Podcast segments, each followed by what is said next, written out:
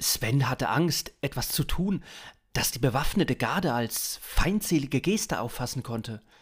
Er wusste nicht genau, wie er sich verhalten sollte. Aber die Menge wartete darauf, dass er eine Reaktion zeigte. Oder gar eine Aktion?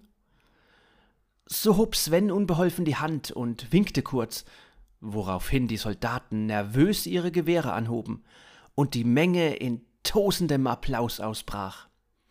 Sven lief behutsam die Rampe nach unten und widerstand den Impuls, seine Hände in die Taschen zu stecken, wie er es sonst tat, um nicht den Gedanken zu provozieren, er würde eine Waffe mit sich führen.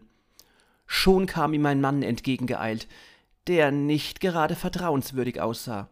Schwarze Sonnenbrille, schwarzer Anzug, Ohrhörer, offenbar um mit den Kollegen oder Untergebenen in Funkkontakt zu bleiben. Sir, wenn Sie bitte mit uns kommen würden, sagte er, und es klang nicht wie eine Bitte. Er hatte wohl keine Wahl. Der Mann wurde von zwei maschinenbewehrten Männern begleitet. Sie gingen in einen Wohnwagen am Rande der Ansammlung. Setzen Sie sich doch. Er deutete auf einen Stuhl, und seine Geste machte deutlich, dass auch dies keine Option war. Sven setzte sich. Der Mann positionierte sich ihm gegenüber, an der anderen Seite des Tisches, und stützte sich mit seinen Händen auf der Tischplatte ab.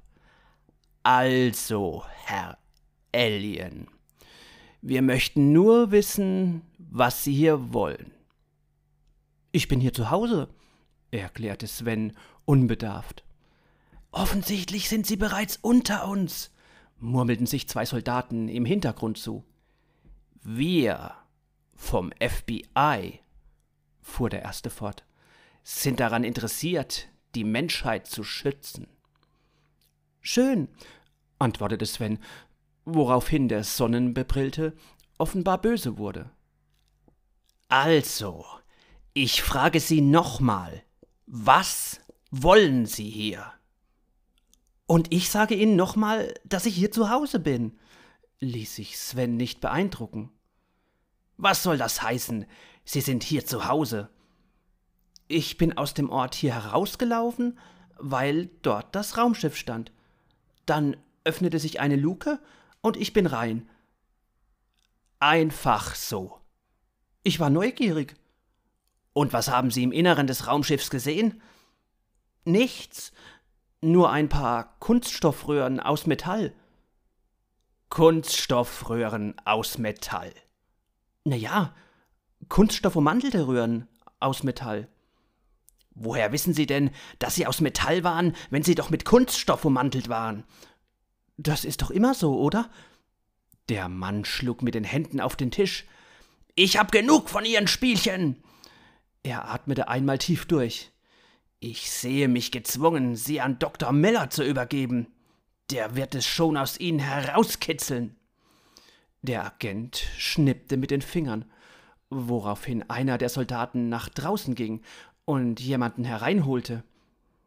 Der Mann, der nun eintrat, trug eine Brille und einen Koffer. Er wuchtete ihn auf den Tisch. Das sah nicht gut aus. Wahrheitsserum, Daumenschrauben, Schlitzmesser. Der Koffer bot viel Platz für allerlei Folterwerkzeug und die schlimmsten Befürchtungen. Der Doktor löste die Schnallen und öffnete sein Gepäck. Oje, oje, oje. Doch Svens Angst wich der Verblüffung, als er den Inhalt des Koffers sah. In der Aussparung im schwarzen Kunststoff war gerade genug Platz für ein Pendel. Es war golden und hing an einer filigranen Kette. Der Doktor hob es behutsam heraus und ging um den Tisch herum. Er positionierte sich hinter Sven und ließ das Pendel im Uhrzeigersinn um seinen Kopf kreisen. Vor seinen Augen und hinter seinem Hinterkopf vorbei. Bei Sven kam der Schweißer durch. Das ist saubere Arbeit. Gefräst und anschließend im Kupferbad versiegelt? Genau. Danach noch eine Legierung, ließ sich der Doktor mitreißen. Machen Sie Ihre Arbeit, brüllte der Mann in Schwarz. Schluss damit! hörte er eine Frauenstimme vom Eingang des Wohnwagens schallen. Wer sind Sie? empörte sich der Agent mit hörbarem Erstaunen in der Stimme. Christina Wagner, Bundesnachrichtendienst. Sie und Ihre Leute verschwinden hier. Wissen Sie, mit wem Sie reden? Ich bin vom FBI. FBI bedeutet in Deutschland nur Stoff für gute Fernsehserien. Sie befinden sich auf deutschem Hoheitsgebiet. Heidi, Susi, begleitet die Herren zum Flughafen. Zwei Schäferhunde zogen zwei Beamte an Hundeleien in den Raum, und die FBI-Leute zogen unter sichtlichem Unbehagen vor den Hunden Leine. Also, Herr Steffens? Sie kennen meinen Namen? Ich habe mich bereits über Sie informiert. Wie sind Sie da reingekommen? Na ja, ich war neugierig und kam hierher. Dann öffnete sich eine Luke und ich ging rein. Drin sah ich nur kahle Gänge und Kunststoff ummantelte, na ja, Rohre eben. Ich lief ein bisschen durch die Gänge und dann kam ich wieder an der Eingangsluke vorbei, die sich prompt in diesem Moment öffnete. Und Sie haben nichts gesehen außer Röhren? Ja, und diffuses Licht von den Decken, bläulich schimmernd, wie Neonröhren, nur in Blau. Gut. Dann habe ich keine weiteren Fragen. Sie können nach Hause gehen. Danke. Sven nickte freundlich und machte sich dann eilig auf den Nachhauseweg. Als er um die nächste Häuserecke gebogen war, hörte er ein mechanisches Rauschen und überraschte Ausrufe der anwesenden Menge. Er drehte sich um und sah, wie das Raumschiff abhob und an seiner Unterseite regenbogenfarbenen Rauch hinterließ. Eine surreale Erscheinung, die sich mehr und mehr von der Erde entfernte und schließlich in den Wolken verschwand. Der Spuk war vorbei. Freund und Leid. Puh, was für ein Erlebnis. Er wäre besser gleich zu Hause geblieben. Sven legte sich wieder ins Bett. Der Kaffee war inzwischen kalt. Verdammt. Verdammter Wahnsinn. Die Außerirdischen hatten ihm doch einen Auftrag gegeben. Konnte er den so einfach ignorieren? Natürlich konnte er. Aber dann würde die Welt untergehen. Und sein bester Freund war ein Alien. Scheiße. Er wusste gar nicht, ob er jetzt noch Kontakt mit ihm wollte. Nicht, dass er rassistisch war, aber er hatte etwas Schiss. Warum hatte der ihm nie etwas gesagt? Möglicherweise fürchtete er sich. Möglicherweise taten sie das beide. So lag er den Mittag über auf dem Bett. Irgendwann klingelte es an der Tür. Er beschloss, es zu ignorieren. Doch das Klingeln verstummte nicht. Es wurde massiver und länger. Mist. Der Geheimdienst würde ihn doch nicht erneut heimsuchen und am Ende noch seine Bude stürmen, wenn er die Tür nicht aufmachte? Auf Strümpfen tapste er die Treppe nach unten und riss die Tür auf. Ein Schreck durchfuhr ihn. Sein bester Freund, Konstantin. Sven stand mit halb geöffnetem Mund da und konnte sich kaum bewegen. Er starrte nur dem wohlvertrauten Gesicht in die Augen, das ihm jetzt so fremd schien. Konstantin ließ ihm einen Moment, ehe er zur Raison rief. Also, wenn du dann fertig bist, hast du nicht einen Auftrag bekommen? Ja, hast du. Du sollst den Schlüssel dem Enzion klar machen. Und warum tust du's nicht? Sven atmete durch und rang nach Fassung. Hör zu, ich bin noch dabei, mit der Sache fertig zu werden. Die Sache wird aber nicht fertig, wenn du sie nie anfängst. Ich meine doch emotional. Du meinst, du musst erstmal die Sache zwischen dir und mir klären. Oh, das, zwischen dir und mir, das ist schon. Konstantin lehnte sich ein Stück nach vorne und Sven wich um die gleiche Distanz zurück. Es ist, weil ich ein Alien bin, brachte es sein Freund auf den Punkt. Hör zu. Ich bin kein biologisch außerirdisches Geschöpf, das in diesem Körper steckt. Ich bin ein richtiger Mensch. Diese Alien-Geschichte ist feinstofflicher Natur, quasi auf Ebene des Geistes und der Seelen. Mein Körper ist durch und durch menschlich. Und du wirst nach irdischen Messverfahren nichts Außerirdisches an mir feststellen. Gut. Äh, nein, ich meine, kein Problem wäre das. Ist in Ordnung. Ob schwarz, weiß, grün oder schwul, wir sind doch alle Menschen. Oder irgendwas in der Richtung oder so. Ja, ja. Konstantin und Sven nickten und eine peinliche Pause entstand.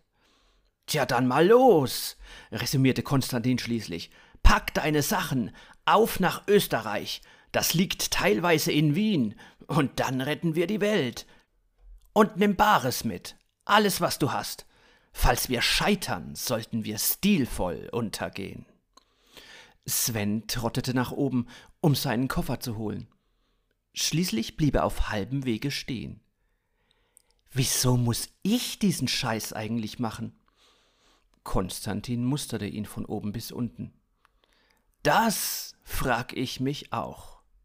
Wie groß ist dieser Schlüssel eigentlich, hä? Wenn er größer als ein Haus ist, können wir ihn nicht transportieren. Und wenn er so groß ist, wie ein Schlüssel nun mal ist, wie sollen wir ihn dann in Wien finden?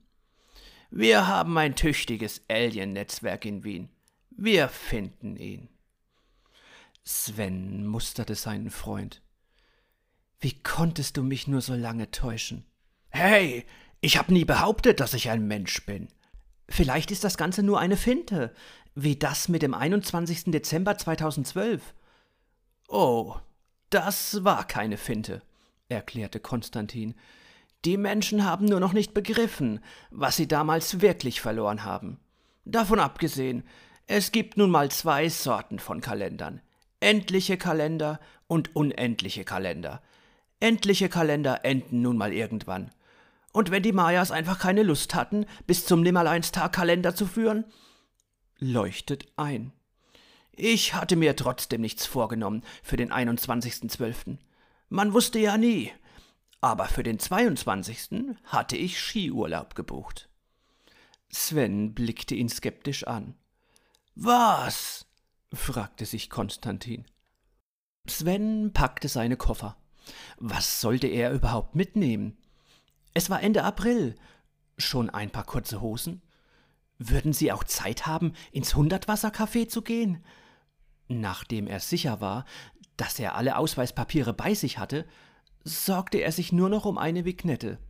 Aber Konstantin redete ihm ein, dass man diese auch noch erwerben konnte, wenn man von der Polizei angehalten wurde, weil man keine besaß. Man müsse dann lediglich eine Servicegebühr entrichten. Sie fuhren los.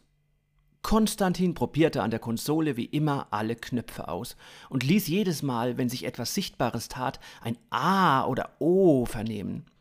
Die Radiofrequenz lässt sich über den Zahlenblock nicht einstellen, aber vielleicht muss man die Nummer auf Englisch eingeben. Sven runzelte die Stirn.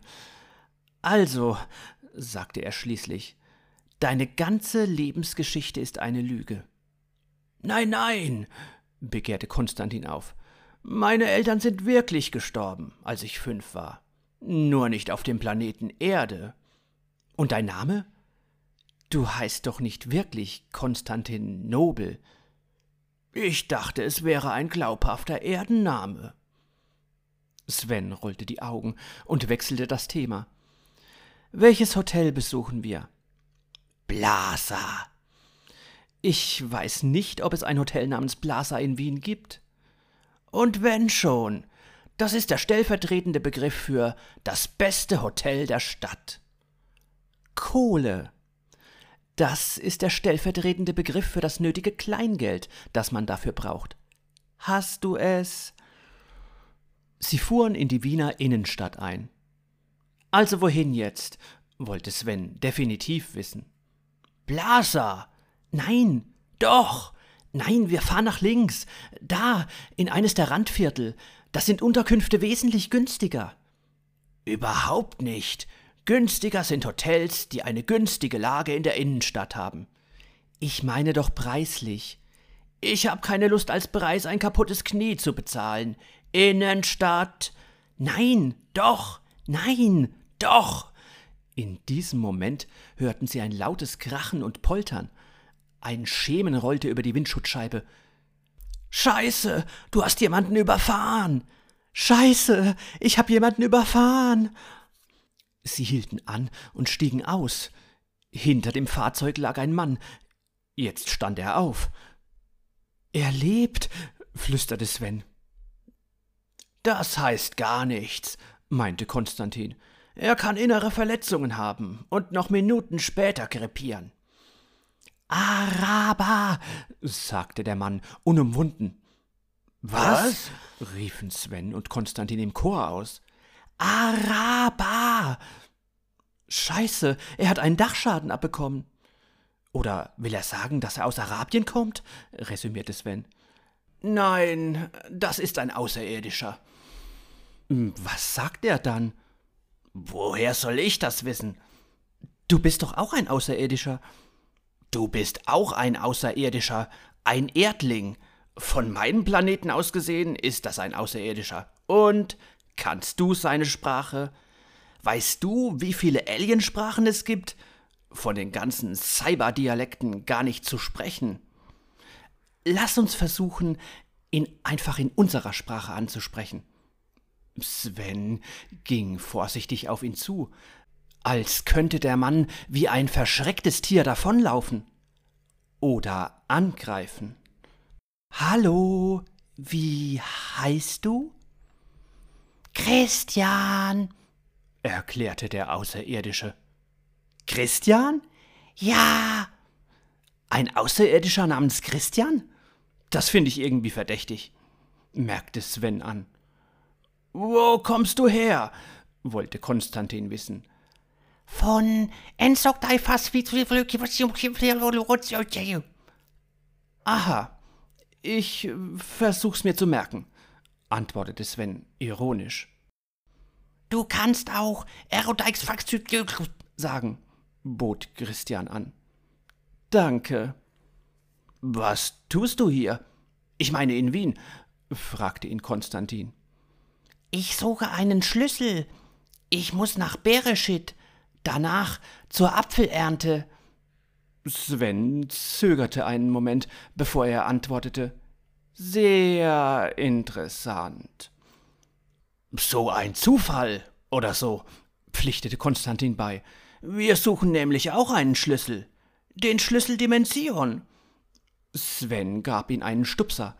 Vielleicht war der Weltuntergang ja Geheimsache. Der Schlüssel Bereshit und der Schlüssel Dimension befinden sich exakt am gleichen, äh, selben Ort, erklärte Christian. Hey, cool. Weißt du wo? wollte Konstantin wissen. Nö, aber ihr könnt mich Chris nennen. Sven ließ enttäuscht die Schultern sinken. Hast du ne Unterkunft? fragte Konstantin indes. Blasa, antwortete Chris, und Konstantin warf Sven einen von Genugtuung erfüllten Blick zu.